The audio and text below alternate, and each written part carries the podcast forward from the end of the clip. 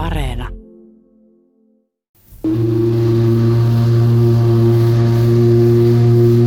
Vuonna 1920 kesäkuun 9. päivänä alkoi Pohjois-Satamaan aamulla varhain kerääntyä melkoinen ryhmä tunnettuja kansalaisia. Joukossa oli useita hallituksen jäseniä, kansanedustajia ja muita yhteiskuntamme huomattuja tekijöitä. Osoittautui, että osa heistä oli matkalle lähtiöitä ja loput saattajia. Luotsilaiva Eläköön oli asetettu matkustavien käyttöön ja sen kannelle kerääntyy nyt sekä ihmisiä että runsaasti matkatavaraa. Edessä oli tavallista tärkeämpi matka. Suomalainen rauhanvaltuuskunta oli lähdössä neuvottelemaan rauhansopimuksesta Neuvostoliiton edustajain kanssa. Elettyään 110 vuotta yhdessä Venäjän kanssa oli Suomesta hiukan yli kaksi vuotta aikaisemmin tullut itsenäinen valtio – Ero oli tapahtunut epäsoinun vallitessa ja sen vuoksi oli nyt koitettava saada sopu jälleen vallitsemaan. Sitä paitsi oli pitkäaikaisen yhteyden jälkeen erottaessa monenlaisia muiden muassa taloudellisia asioita selvitettävänä, ja sitä nyt oltiin lähdössä tekemään.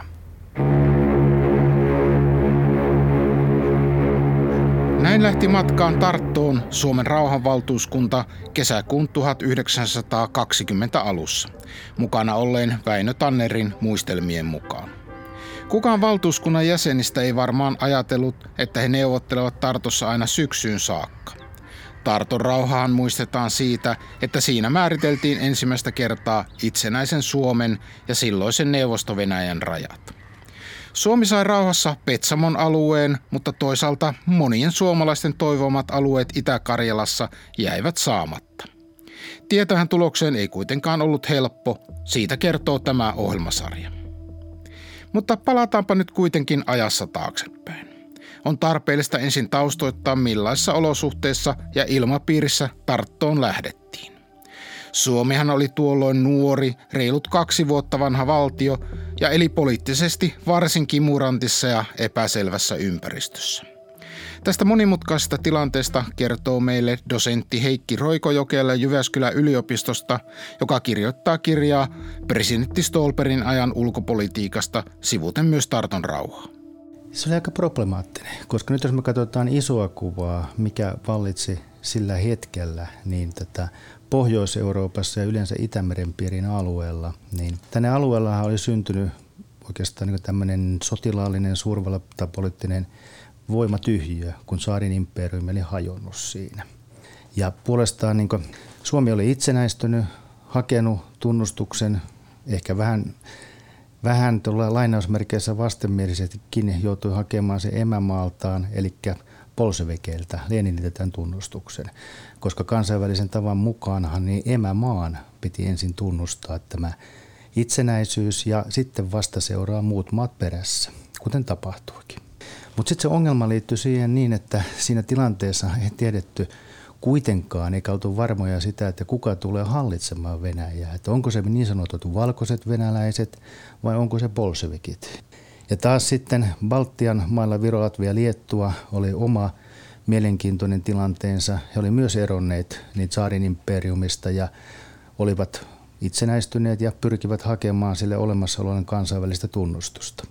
Ja kun siihen soppaan vielä liitetään mukaan Puola, joka ei tietenkään ollut, niin, ollut osa, osa tuota saarin imperiumia, mutta kuitenkin kiinteät suhteet sinne tota itään päin, niin se lisäsi vielä niitä ongelmia, koska Puola ja neuvosto Venäjä oli vihamielisissä suhteessa keskenään. Ja sitten taas puolestaan Suomi näki tiettyjä hegemonia pyrkimyksiä etelän suuntaan, eli Viron suuntaan, osin Pohjois-Latviaan ja Puola puolestaan sitten näki omia pyrkimyksiään suhteessa Liettuaan. Niin tämä koko kenttä oli hyvin sekava. Ja sitten jos ajatellaan niin sitä, että mikä oli Suomen ja ne, käytän nyt termiä neuvosto välinen suhde, niin neuvosto oli tunnustanut Suomen. Mutta se prosessi oli jäänyt sillä tavalla kesken, että ei ollut oikeastaan niin missään tilanteessa määritelty sitä, että missä se, rauha, missä se raja kulkee. Eli se oli vain niin syntynyt siinä tilanteessa oikeastaan niin suuren ruhtinaskunnan rajojen mukaisesti. Toisaalta sitten epäselviin kysymyksiin kuuluu sitten muitakin asioita, esimerkiksi niin tätä omaisuuskysymyksiä, että miten niitä puolin ja toisin palautetaan siinä vai palautetaanko, mikä on linnoitusten kohtalo, entä sitten nämä väestön, en sano siirrot, vaan siirtymiset puolin ja toisin. Eli nämä asiat oli jäänyt ratkaisematta. Ja äh, sitten tämä tulkinta siitä, mistä on paljon keskusteltu, että oliko se sotatila vai ei. Mm, niin, rauhasta, Tarton rauhasta puhuttiin, niin, niin se niin, viittaa, että olisi sotatila Se viittaa, että olisi sotatila. No, tutkimuskirjallisuuden mukaan niin neuvosto näkökulmasta ei ollut sotatila. Eli he kiistivät sitä, että on kysymys sodasta ja sotatilasta. Taas suomalainen tutkimuskirjallisuus tuo sen esiin siinä niin, että suomalaista näkökulmasta ja suomalaisten mielestä maiden välillä oli sotatila, koska tämä neuvostohallitus oli sekaantunut tähän Suomen silloisen termin mukaan niin kuin vapaussotaan tukemalla punaisia ja tunnustamalla kansanvaltuuskunnan. Mutta pääpointti oli kuitenkin niin kuin se näin, että nyt täytyy solmia tämä rauhansopimus, joka kieltämättä on vähän erikoisena nimenä, mutta sen pääpointti oli nimenomaan se, että pitää saada määriteltyä raja Suomen ja Neuvosto-Venäjän välille. Ja ongelmana oli kyllä myöskin suomalaista näkökulmasta se, että kuka siellä tulee hallitsemaan. Eli lähdetäänkö me solmimaan rauhan neuvosto Venäjän kanssa ja määrittelemään rajat – No entäs jos Venäjän sisällissota johtaakin siihen tulokseen, että valkoiset venäläiset voittaa sen? Hyväksyvätkö valkoiset venäläiset sitten niitä rajoja? Ja Suomen näkökulmasta tähän liittyy myöskin kysymys kansainliiton jäsenyydestä, jonka Suomi halusi mukaan siinä. Ja kansainliiton jäsenyys edellytti sitä niin, että maalla pitää olla rajat. Kansainliittohan oli perustettu tammikuussa 1920 turvaamaan maailman rauhaa. Ja Suomi tosiaan ei vielä tuolloin ollut jäsenenä, vaan liittyi siihen vasta loppuvuodesta 2020. Toinen kansainväliseen poliittiseen tilanteeseen vaikuttanut tekijä oli ensimmäisen maailmansodan loppuminen Saksan tappioon, ja se toi mukanaan myös muutoksen nuoren Suomen ulkopolitiikkaan. Saksa oli hävinnyt sodan, eli Saksan vaikutusvalta oli niin minimoitunut sillä hetkellä tällä Itämeren alueella, erityisesti Baltian alueella. Ja sitten taas oli tämä tota, reunavaltioiden mukaan lukien tässä tapauksessa Suomi itsenäistymisprosessi, eli eroaminen saarin imperiumista. Ja problemaattista oli myöskin se näin, että ennen Saksan tappiota ensimmäisessä maailmansodassa, niin Suomessa oli valinnut saksalaissuuntaus vapaussodan aikana ja sen päättymisen myötä hyvin vahva saksalaissuuntaus. Meillä oli silloin niin tota, saksalaista kuningastakin oli kutsuttu tulemaan, mutta hän ei koskaan tullut paikan päälle siinä. Ja tämä saksalaissuuntauksen päättyminen, niin se oli tietyllä tavalla myöskin edellytys näiden Ison-Britannian, Ranskan suunnalta näin, että ne tunnustaa lopullisesti niin Suomen itsenäisyyden. Ja tämä edellytti siis Suomessa ulkopoliittista suunnanmuutosta ja kun presidenttiksi tuli Stolberg ja pitkäaikaiseksi ulkoministeriksi silloin tuli Rudolf Holsti, joka oli tunnetusti Britannia ententemyölinen saksalaisvastainen henkilö, vihas militarismia, kunnioitti demokratiaa ja näki Saksan nimenomaan tällaisena militaristisena valtiona siinä, niin hän halusi viedä Suomen ulkopolitiikkaa ja ulkosuhteita Britannian vanaveteen. Ja pyrkikin hyvin paljon sitten näissä omissa toiminnoissaan, ratkaisuissaan siihen, että, että tota Britannia olisi jollakin tavalla takana ja tukemassa Suomen ratkaisuja ja toimenpiteitä. Aivan ilman rajoja Suomen ja neuvosto Venäjän välillä ei kuitenkaan oltu. Käytännössä noudatettiin aikaisemman Suomen suurruhtinaskunnan rajoja, joihin siis ei kuulunut esimerkiksi Petsamon alue. Näihin rajoihin liittyy kuitenkin huolia ja intohimoja molempien maiden taholta. Tässä yhteydessä suomalainen mielenki- suomalaisten mielenkiinto kohdistui sitten myöskin niin tänne tätä tota Kuolanniemimaalle, Petsamoon ja sitten ajan hengen mukaisesti Itä-Karjalaan. Ja tämä Itä-Karjala oli erityisesti se ongelmallinen kysymys siinä niin, että mihin saakka se oikein niin kuuluu ja mitä siinä halutaan siinä koska Suomessahan oli tuohon aikaan erittäin voimakas niin sanottu heimohenki ja lähtökohtana oli ajan terminologiaa lainatakseni ja korostaakseni, että Suomen heimoiset kansat oli vapautettava ryssän ikeestä.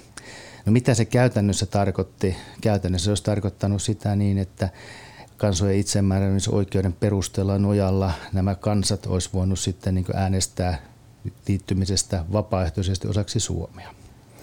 No yksi näkökulma tähän, tähän tota, rajalinjaan oli sitten myöskin tällainen puolustuksen ja strateginen näkökulma. Eli Suomessa tietysti katsottiin myöskin sitä niin, että miten se raja olisi paitsi taloudellisesti, niin myöskin strategisesti ja sotilaallisesti turvallinen mahdollista Venäjän uhkaa vastaan. Koska Suomessahan katsottiin tietysti historiaankin viitaten, että, että ei se uhkatekijä tule lännestä, eikä se tule etelästä, vaan se tulee silloin idästä. Ja silloin olisi elinarvoisen tärkeää se, että se rajalinja olisi sellainen, että se olisi helposti puolustettavissa. Eli puhuttiin sellaista kolmen kannaksen rajasta. Kyllä, juuri siitä. Mitä, mitä sillä tarkoitetaan? Niin, sillä tarkoitettiin juuri sitä, että tota, ö, on meret, joiden väliin jää tämä kannas, jota on helppo sitten niin kuin puolustaa siinä, eikä, eikä sitä, että syntyy sitten niin noin tuhat kilometriä pitkä maaraja, jonka puolustaminen on hyvin ongelmallista. Mutta sitten ongelmana on myöskin se, että asioissa on aina kaksi puolta. Eli se, että nyt mä siirryn katsomaan asiaa sieltä idän suunnasta Pietarin suunnasta, niin kun tätä rajaa lähdettiin niin sopimaan, että mistä se rajalinja kulkee, niin ongelmallisia eivät olleet niinkään niin paljon taloudelliset tai näiden sotilaslinnoitusten ja omaisuuden kysymykset. Niistä päästiin loppujen lopuksi aika helpostikin sopimukseen. Toki vääntökohtiakin oli. Mutta ongelmana oli se, että venäläisten näkökulmasta haluttiin turvata Pietarin turvallisuus. Ja siihen liittyy sitten myöskin näitä tunnettuja saarikysymyksiä siinä niin, että miten Pietarin, Pietarin niin turvallisuus lähdetään takaamaan siinä. Tämä oli se kenttä ja tämä oli se ongelma ja koko Tarton rauhan prosessi ja sen eri vaiheet liittyy hyvin kiinteästi tähän kansainvälisen politiikan muutoksiin ja sen vaikutuksiin tänne Itämeren piirin alueelle siinä. Heikki Roikojokela mainitsi oleellisena seikkana Tarton rauhanneuvotteluihin valmistauduttaessa Suomessa tuolloin tietyssä piirissä vallinneen Itä-Karjalaa halajavan heimohengen. Paneudutaanpa tähän tarkemmin ennen kuin jatkamme Tarton rauhanprosessin kanssa. Mitkä piirit Suomessa oikeastaan olivatkaan kovimmin heimoaatteen takana? Näistä kertoo Jenni Karimäki, joka toimii poliittisen historian erikoistutkijana Turun yliopistossa. Tämmöisenä karkeana yleistyksenä tavallaan tästä tämmöisestä nationalismista tai heimoatteesta voi sanoa, että ehkä vasemmistopuolueissa se toki ymmärrettiin ja tunnustettiin, että, että ja tavallaan hyväksyttiin se ajatus esimerkiksi siitä, että vaikkapa STPn piirissä, että, että Suomen sukuiset kansat olisivat Suomen yhteydessä, mutta johtuen hyvin pitkälti myös tästä sosialismin tai kommunismin ideologisesta ylikansallisesta luonteesta, jossa enemmän ajateltiin tätä, että kaikkien maiden työläiset yhtykää kuin niinkään tavallaan siinä, siinä ideologiassa ei ollut sisäänrakennettuna semmoista nationalistista ponninta, niin, niin heille tietysti tämä heimoaate ei ollut niin semmoinen polttavan, polttavan kiihkeä kysymys, että jos se oli, että sosiaalidemokraateissakin ajatus oli enemmän se, että jos se pystytään rauhanomaisesti sopimusteitse neuvottelemalla saavuttamaan, että nämä Suomen sukuiset kansat vaikkapa, tai väestö vaikkapa Itä-Karjalasta tai inkeriläiset saadaan Suomen yhteyteen, niin se on heille ihan ihan hyväksyttävää ja se on ihan ok, mutta, mutta se, että tätä lähdettäisiin niin kuin tämmöisten juuri näiden heimoretkien tai heimosotien niin sanotun aselähetyksen kautta tavoittelemaan, niin se ei sitten taas ollut heidän mielestään tarpeellista, johtuen myös sitten siitä, että heidän vasemmiston suhtautuminen itänaapuriin rajan takana muotoutuvaan neuvosto oli tietysti hiukan sallivampi myös sosiaalidemokraateilla kuin sitten taas tavallaan suomalaisen puoluekentän sillä toisella puolella, eli sitten porvaripuolueilla toki keskusta tai maalaisliitto ja edistyspuolue sijoittuivat siihen niin kuin puoluekentän keskivaiheelle, mutta että molemmat näistä puolueista myös olivat voimakkaasti tämmöisen heimoaatteen elähdyttämiä, että maalaisliitosta Juhani Mylly kirjoittaessaan maalaisliiton historiasta tuolta ajalta, niin hän luonnehtii maalaisliittoa heimoaatteelle virittyneimmäksi puolueeksi Suomessa. Eli että maalaisliitossa tämä oli hyvin semmoinen mm, kannatettu aate.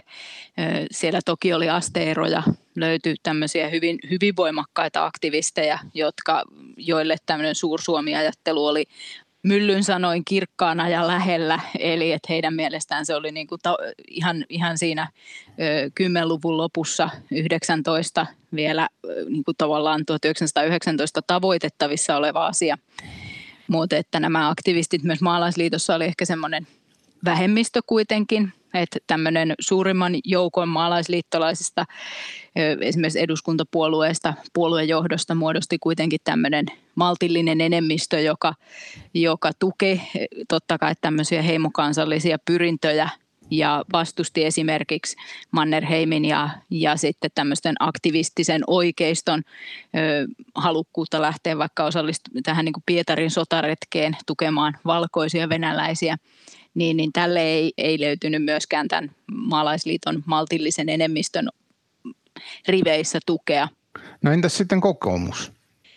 No kokoomuksessa oli tavallaan vähän sama tilanne, että siellä oli, oli hyvin, hyvin voimakkaita heimoaatteen kannattajia, varsinkin niissä henkilöissä, jotka olivat olleet sitten ennen itsenäistymistä kuuluneet nuorsuomalaisiin, Svinhuvud, Tekla Hulttiin, tällaisia, tällaisia nimiä – mutta tuota, kokoomuksessa tähän heimoaatteeseen sitten niin kuin eroten esimerkiksi maalaisliitosta, niin, niin se usein sitten kytkeytyi myös siihen, että, että löytyi kannatusta esimerkiksi tälle jo aiemmin mainitsemallani Pietarin sotaretkelle, eli tälle, tälle löytyi sitten taas niin kuin kokoomuksesta kannatusta mutta mikä sitten taas maalaisliiton osalta oli, oli huomattava vähe, vähäistä.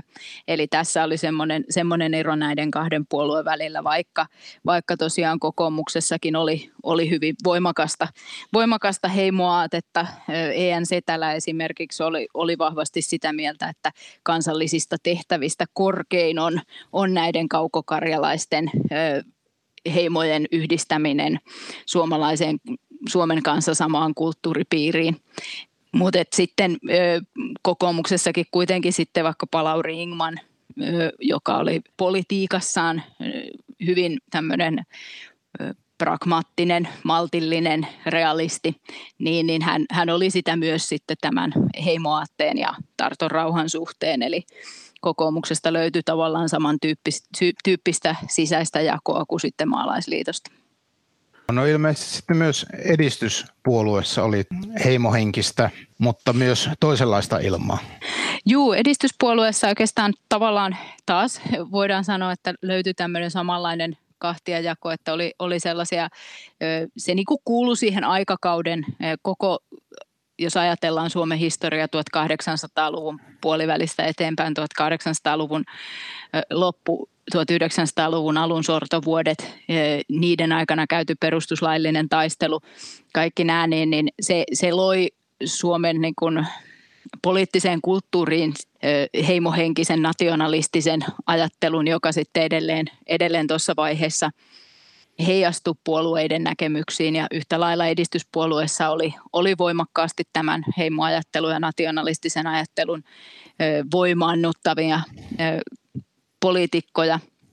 Esimerkiksi Rudolf Holsti, J.H. Vennola, jotka toimivat siinä itsenäisyyden alkuvuosina huom, useita kertoja ministeritehtävissä, Holsti ulkoministerinä, Vennola pääministerinä ja myös ulkoministerinä, niin he kannattivat esimerkiksi voimakkaasti tällaista heimo, heimoajattelua, mutta sitten edistyspuolueessa tähän ehkä semmoisen ominaispiirteen sitten luo se, että varsinkin Rudolf Holstilla oli hyvin voimakas, hän oli vahva anglofiili, eli hän niin kuin voimakkaasti haki tavallaan sitä Suomen ulkopoliittista tukea sieltä sitten Englannin Länsi-Euroopan suunnalta.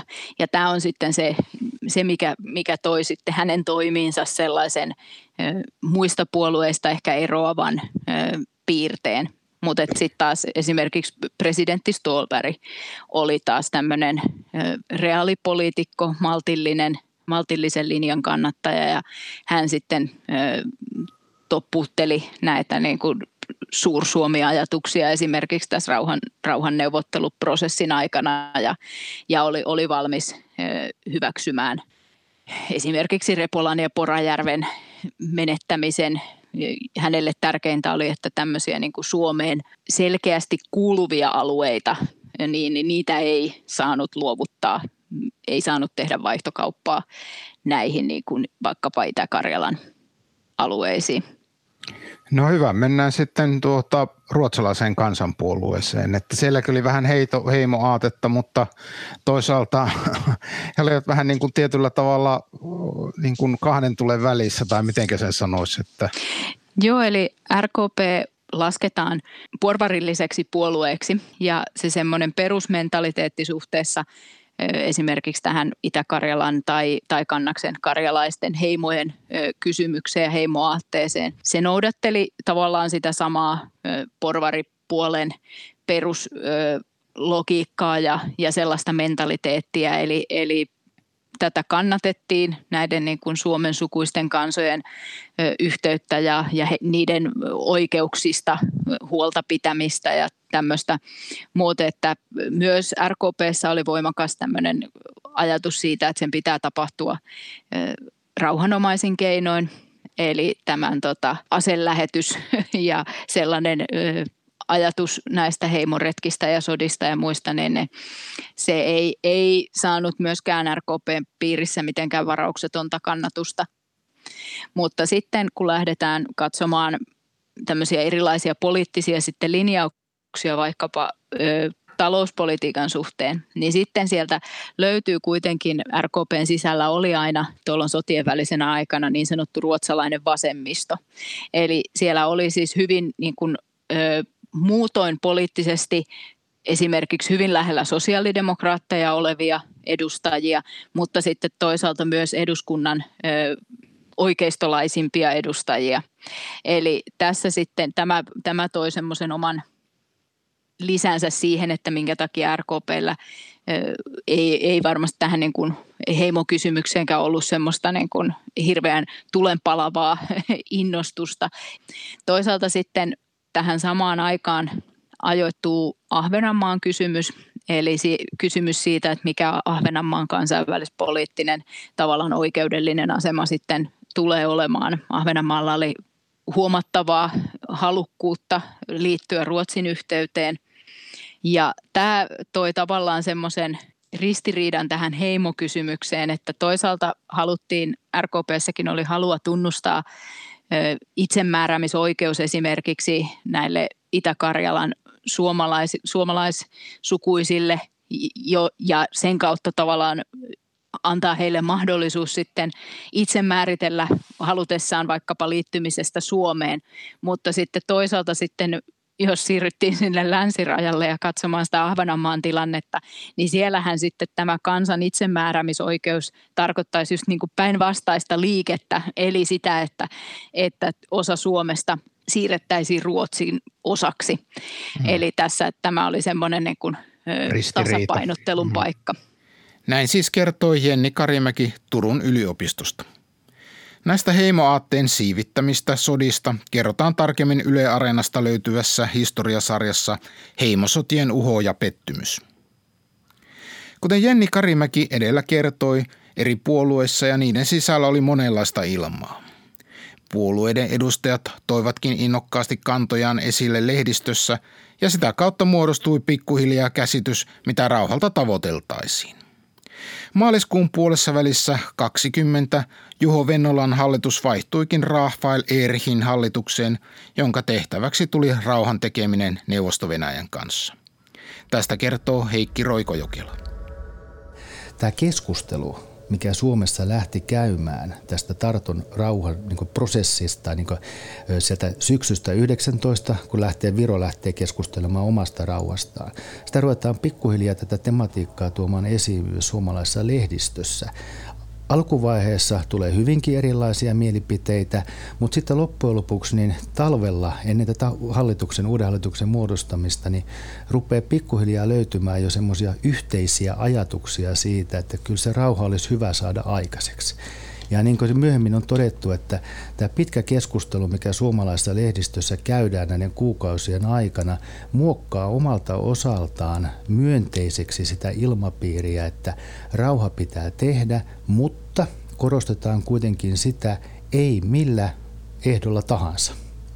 No joo, eli 15.3. tulee tämä uusi hallitus ja Eri toteaa silloin näin, että tavoitteeksi tulee asettaa neuvosto kanssa rauha, joka turvaisi Suomen valtiollisia etuja ja toisaalta vastaisi velvollisuuksia heimokansoja kohtaan. Ja päällimmäisenä tavoitteena on tietysti se, että pyritään siihen rauhaan, mutta ei millä tota, ehdolla hyvänsä. Eli Suomi tuo kyllä tiukasti niin omat näkökulmat asiaan esiin, mutta tavoitteena on se rauhan tekeminen. Eli neuvottelussa oli ne kolme isoa kysymystä, oli taloudelliset kysymykset, sotilaalliset kysymykset ja aluekysymykset. Ja näistä nimenomaan se aluekysymykset oli se kaikkien problemaattisin siinä. Venäläisiltä tuli esitys aseleponeuvotteluiden aloittamista 26. maaliskuuta ja Suomi suostui niihin neljä päivää myöhemmin. Neuvottelut alkoivat rajajoilla 12. huhtikuuta ja niitä kiritti myös meneillään ollut Puolan ja Neuvosto-Venäjän sota. Oliko rajajoilla kysymys vain valmisteluista vai jo varsinaista neuvotteluista? Kyllähän sinne jo tota, niin asetettiin niitä lähtökohtia siinä niin, että puolin ja toisin, että mitkä olisi ne rauhan ehdot ja mutta siinä oli sitten se yksi ongelma. ongelma. Iso ongelma oli se näin, että molemmat puolet pysy tiukasti omissa kannoissa ja näkökulmassa, eli se ei edennyt mihinkään. Ja käytännössä niin ne erot osapuolten näkökulmassa ja vaatimuksissa oli ihan liian suuret. Eli molemmat niin varo puolin ja toisin sitä, että nämä myönnytykset näissä aselepo neuvotteluissa niin tulkittaisiin sitten sitoviksi myös varsinaisissa rauhanneuvotteluissa. Eli ei haluttu sitouduttua vielä niin mihinkään. Että ehkä se enemmän oli juuri sitä tunnustelua ja ja sitten on huomattava, että isossa kuviokentässä niin tähän neuvosto-Venäjän rooliin, aktiivisuuteen tai passiivisuuteen vaikuttaa sitten ne ne sotilaspoliittiset ja sotatapahtumien erilaiset käänteet, mitä tapahtuu silloin Puolan ja neuvosto välillä. Eli siinä vaiheessa aina, kun, mikä on, mikä on luonnollistakin näin, että kun neuvosto on heikoilla, niin silloin Suomen suuntaan, niin ehkä enemmän voidaan niin neuvotella ja päästä lähemmäskin lopputulosta. Ja sitten taas kun ollaan vahvoilla, niin silloin ollaan, pysytään tiukkana. Ja neuvosto näkökulmastahan oli se, mikä sitten Suomelta jäi loppupeleissä edes taktisesti kokeilematta sitä korttia, niin oli, oli oleellista se, että jos heillä on sotatila ihan oikeasti myöskin niin Puolan kanssa, niin ei missään tapauksessa saa olla samaan aikaan niin sotatilaa Suomen kanssa. Neuvottelut rajajoilla katkesivat parin viikon rutistuksen jälkeen. Väinö Tanner kertoo siitä Tarton rauhasta kertovassa kirjassaan näin.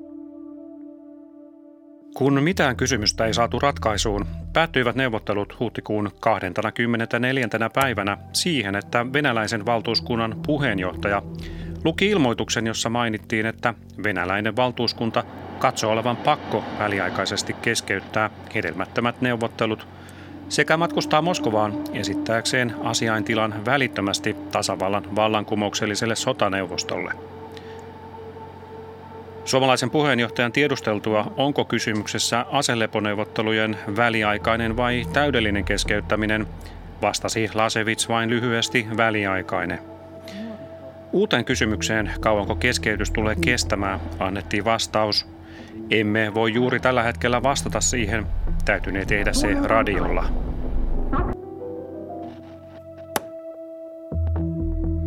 Prosessi kuitenkin jatkui pienen tauon jälkeen. Puola onnistui valtaamaan Neuvosto-Venäjää vastaan käymässä sodassaan Kievin toukokuun alussa ja se lisäsi venäläisten rauhanhaluja. Kolme vuorokautta tämän jälkeen Neuvosto-Venäjä lähetti Suomelle virallisen rauhantarjouksen ja Suomi hyväksyi sen.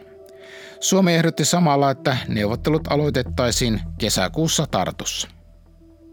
Kuten ohjelma alussa jo kerrottiin, Suomen valtuuskunta lähti matkaan 9. kesäkuuta eläköön luotsilaivalla. Valtuuskuntaa johti Juho Kusti Paasikivi ja hän sai lähtiäisiksi presidentti Stolperilta evästyksen. tosiaankin niin Stolberg ja Paasikivi kävi tutkimuskirjallisuuden mukaan niin kahdenkeskistä neuvottelua ennen valtuuskunnan lähtemistä Tarttoon.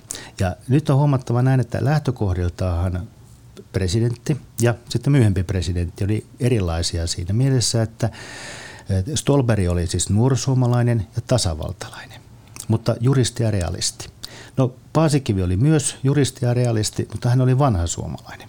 Mutta herrat sitten niin löysivät hyvinkin nopeasti toistensa, niin saivat ajatuksesta kiinni sitä, että mitä niissä neuvotteluissa pitäisi korostaa ja mikä se lähtökohta ja tavoite olisi. Ja Stolberg sitten ohjeistikin Paasikiveä niin, että ensin tulisi vaatia vain näitä historiallisia rajoja, Itä-Karjalaa ja Petsamoa. Eli siis historialliset rajat Itä-Karjala ja Petsamo. Ja mikäli sitten kävisi ilmi, että se ei onnistu, niin mitä sitten sen jälkeen tehdään? No sitten neuvottelutaktiikkana on se, että luovutaan Itä-Karjalasta. Ja vasta Itä-Karjalan jälkeen luovutaan sitten Petsamosta, mutta pyritään pitämään sitä Petsamosta kiinni. Edelleen niin Stolberg korosti sitä, että historiallista rajoista ei tingitä missään tapauksessa. Että se on se meidän niin ehdoton minimivaatimus, nämä historialliset rajat. Ja sitten on löytynyt myöskin ihan sitaatti siihen, että mitä Stolberg silloin sanoi. Eli edes jalan leveyttä Suomen alueesta ei saa vastapuolen luovuttaa. Eli tämä oli niin se presidentin ohjeistus valtuuskunnan puheenjohtajalle, että tuossa teille on ei raamit, vaan nimenomaan ne pelimerkit, että millä lähdetään liikkeelle ja jos pitää jostakin luopua, niin mistä luovutaan ensin ja mikä on sitten se ehdoton raja, että mistä ei mennä eteenpäin.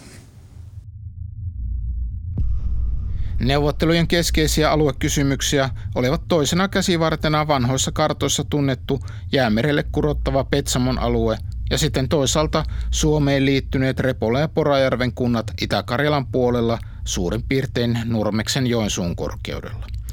Heikki Roikojokela. Mistä se ajatus ylipäätään, että Petsamo tulisi Suomelle, niin mistä sellainen niin kuin kumpusi? No se lähti siitä 1864 tilanteesta, että tätä Pietarin lähellä Siestarjoella oli teollisuusalue. Ja se oli tietysti venäläisten intresseissä siinä. Ja, ja tämä alue niin haluttiin sitten niin osaksi Venäjää. Ja Suomelle tarjottiin, tälle suurenryhtyneelle tarjottiin sitten niin puolestaan niin Petsamoa, eli eräänlainen vaihtokauppa niin näiden alueiden kesken. Ja tähän liittyy se Petsamo. Ja sitten suomalaisten näkökulmastahan oli Petsamo oli äärettömän kiinnostava jo sen takia, että se oli portti jäämerelle. Ja tietyissä piireissä oltiin jopa valmiita siitä, että sitä voitaisiin vähän niin laajentaa vielä, vielä vähän enemmänkin itäänpäin, että koko Kuolan niemimaa. Mutta se liittyy tähän tota vaihtokauppakysymykseen. No entäs sitten nämä äh, Repola ja Porajärvi, eli, eli tuota, oliko ne oikeastaan Suomea vai, vai mikä se tilanne silloin 20 oikein oli? Niin, nehän ei ole olleet niin tota, tämän suurhyötyläskunnan rajojen sisällä, vaan ne kuuluvat juuri niihin alueisiin siinä niin, että jossa oli, jossa oli tota, niin etnisesti kuulus osaksi Suomea ja asu Suomen sukuisia heimoja ja kansoja ja niin poispäin. Ja nämä pitäjät niin halusivat liittyä sinne, sinne Suomeen. Viron matkustavassa valtuuskunnassa oli puheenjohtaja J.K. Paasikiven lisäksi kuusi jäsentä. SDPstä Väinö Tanner ja Väinö Vojonmaa.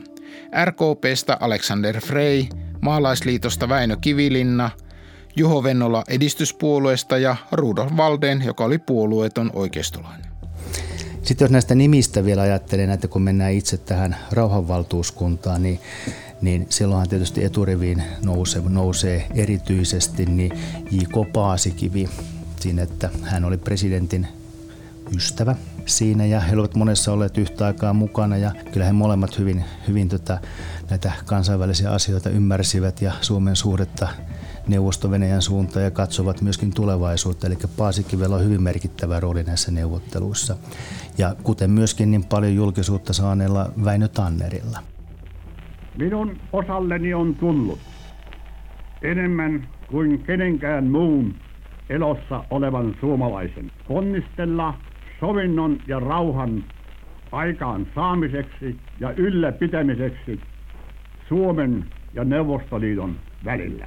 Jo kolme vuosikymmentä sitten Vuonna 1920 jouduin suomalaisen valtuuskunnan johtajana käymään Neuvostoliiton edustajien kanssa pitkiä ja sitkeitä neuvotteluja, joiden tuloksena oli Tarton hyvä rauha.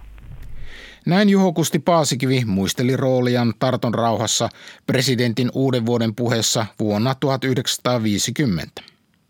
Parhaiten ehkä nykypolvi muistaa Paasikiven sodan jälkeisenä presidenttinä, mutta hänellä oli tosiaan merkittävä rooli myös Tarton neuvotteluissa ja 20 vuotta myöhemmin Neuvostoliiton kanssa käydyissä neuvotteluissa talvesodan alla. Itse asiassa samoin kuin kollegallaan Väinö Tannerilla. Mutta harvemmat tietävät, mitä kaikkea Paasikivi oli Tarton rauhanneuvotteluihin mennessä tehnyt ja millainen tausta hänellä oli. Mikä nuori mies hän Paasikivi tuolloin ei enää ollut, vaan oli jo 50-vuotias. Paasikiven siihen astista uraa taustoittaa meille historian tutkija professori Martti Häikiö. Hänen isänsä oli kulkukauppias, eli tamperilaisen kauppiaan renki, voidaan näin sanoa. Hän oli matkalla Lahteen ja sitten tuli synnyttämisen aika Hämeenläänin koskella ja siellä on nykyään savusaunassa siellä johokusti synty. Hän on niin kuin vaatimattomimpiin oloihin syntynyt suomalainen presidentti, valtiomies.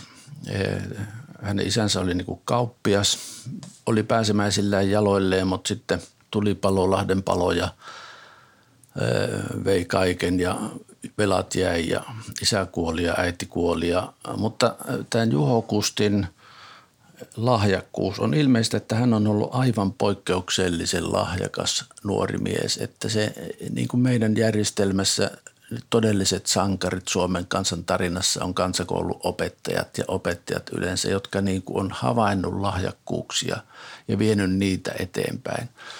Ja niinpä tämä Juho Kustikin sitten poimittiin sieltä Resupekkojen joukosta, niin tuota, hän pääsi Hämeenlinnan lyseoon ja, ja siellä hän niin kuin puhkesi kukkaa välittömästi ja oli luokan priimus koko kouluajan. Ja, ja tuota, lukiossa sitten vielä tämmöinen yhteiskunnallinen herääminen vaihtonimensä Juhan Gustav Helsteenistä.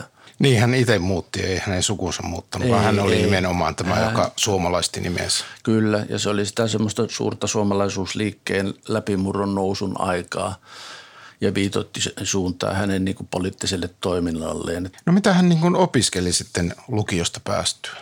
No siihen aikaan oli tapana, että jos aikoi lakimies uralle, niin ensin suoritettiin filosofian kandidaatin tutkinto. Ja hänellä oli venäjän kieli ja kirjallisuus pääaineena ja sivuaineena Venäjän historia.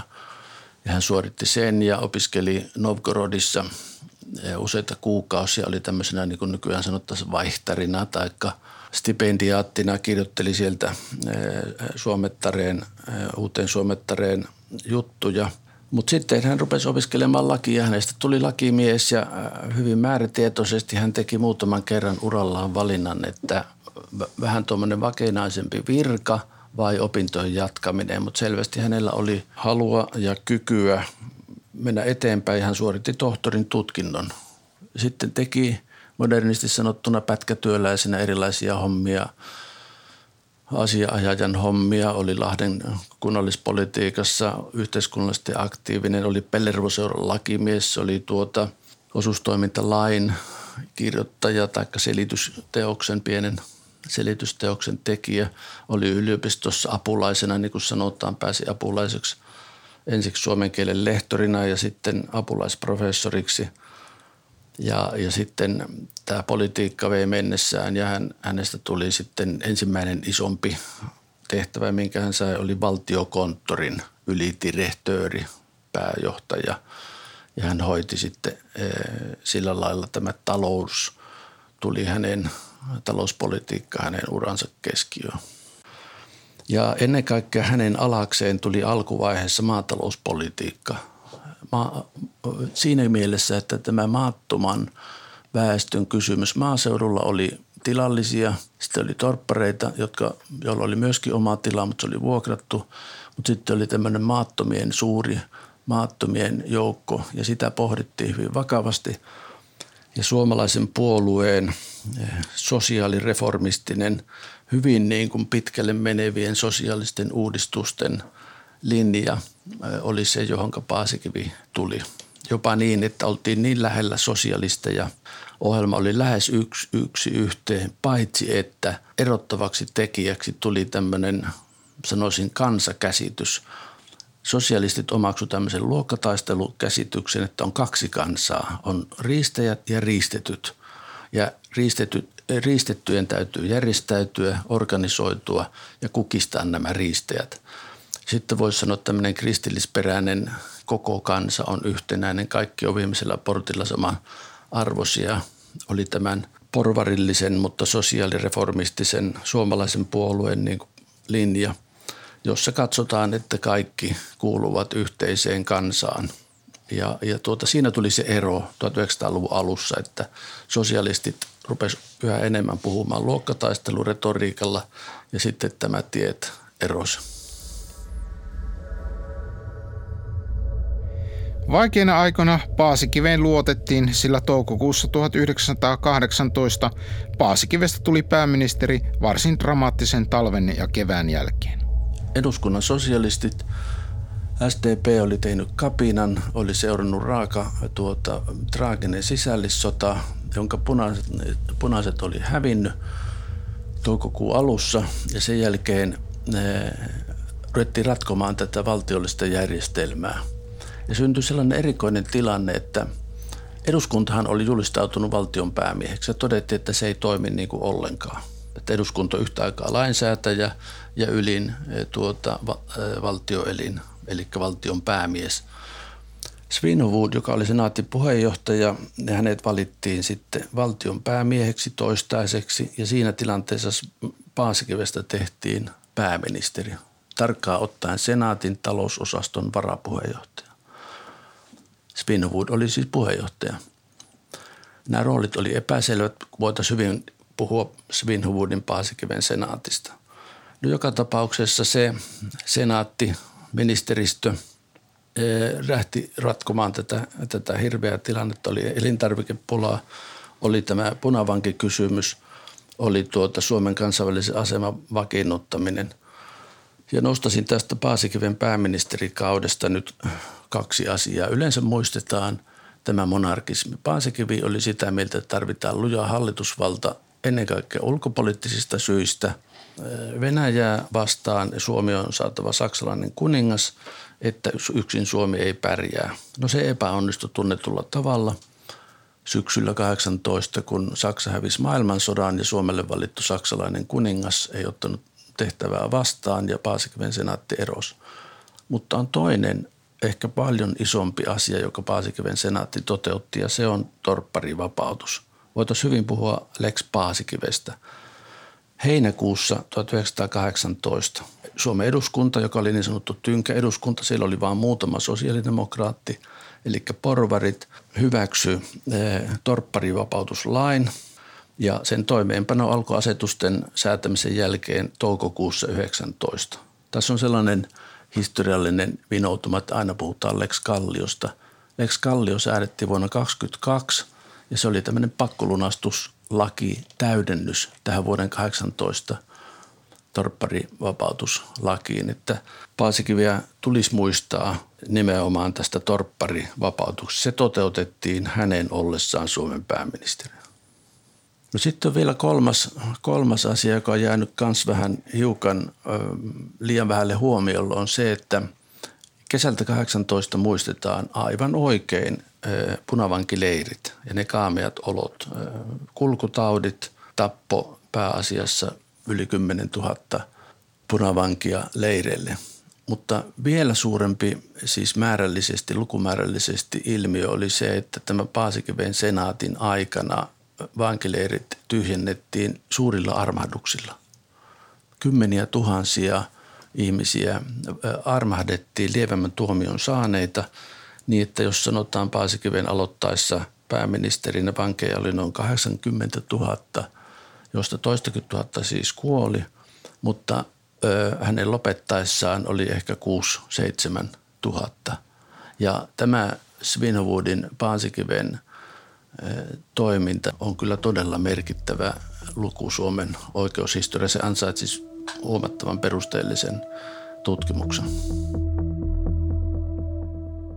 Tässä osassa siis taustoitettiin, mistä tie Tarton rauhaan lähti.